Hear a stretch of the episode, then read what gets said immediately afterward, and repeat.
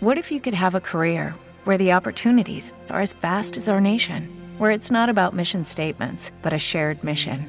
At U.S. Customs and Border Protection, we go beyond to protect more than borders from ship to shore, air to ground, cities to local communities. CBP agents and officers are keeping people safe. Join U.S. Customs and Border Protection and go beyond for something far greater than yourself. Learn more at cbp.gov/careers. What up, everybody? I'm Bert from The Used.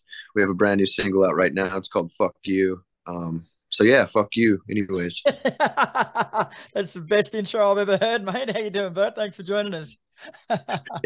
Thanks for having me, man. Really stoked. All right. So as you mentioned, the Used recently released the awesomely titled single "Fuck You." So tell us a bit about the song.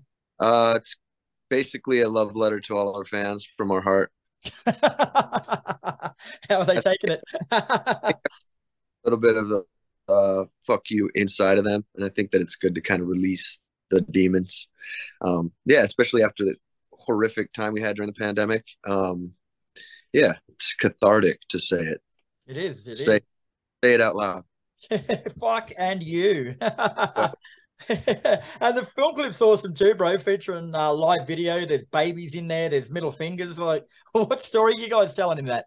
Well, we um, our very first video ever was for a box full of sharp objects. It was just kind of live video, footage of us kind of, you know, hanging out and playing live, and it kind of we wanted to recreate that in, in a cool way. I think it's like a really awesome thing to see a band kind of backstage having fun with each other, hanging out. Um, yeah, it's kind of a side you don't get to see. And I think it's quite funny too, bro. Like when you go to watch the video on YouTube, it comes up with a warning that says this video may be inappropriate for some viewers. Like, no shit, the song's called "Fuck You." Do you think it's going to be like a family video? Yeah, my mom's really stoked.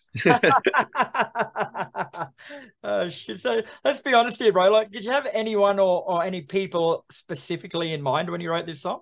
Yeah, it's really it's really about me.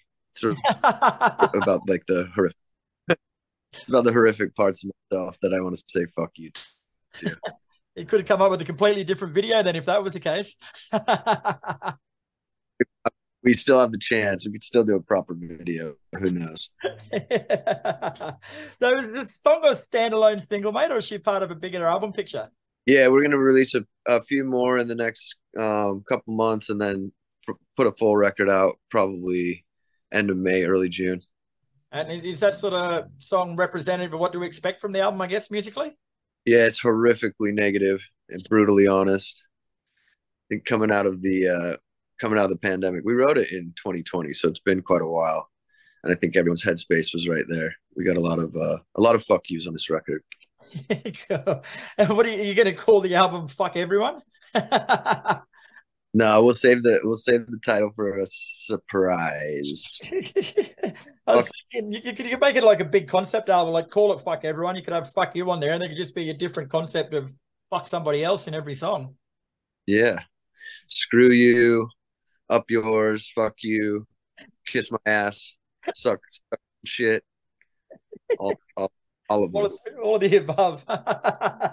and, and, your last album was a deluxe version of uh, Hard Work, which came out last year, mate. So, from a band's perspective, why do you guys put out deluxe versions of albums? Like, is that planned from the beginning that you're going to do one and then the other, or is it opportunity? Well, initially we had planned to just put out the original songs that, that are on the um, not deluxe version, and then we had so much extra material and like kind of half finished songs and just little pieces that we really liked. So we just decided to put it all out. Might as well put it all out there for everyone to hear.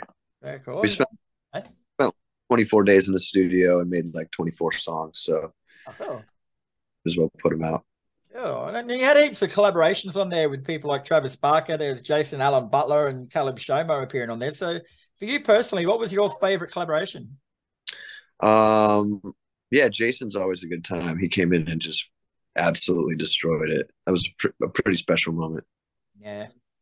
And you also recently played at When We Were Young Festival, which went over multiple days with bands like My Chemical Romance, Paramore, AFI, Bring Me the Horizon, Day to Remember, and stacks more, man. Like, that would have been absolutely fucking insane, wouldn't it? Yeah, it was like Warped Tour on crack.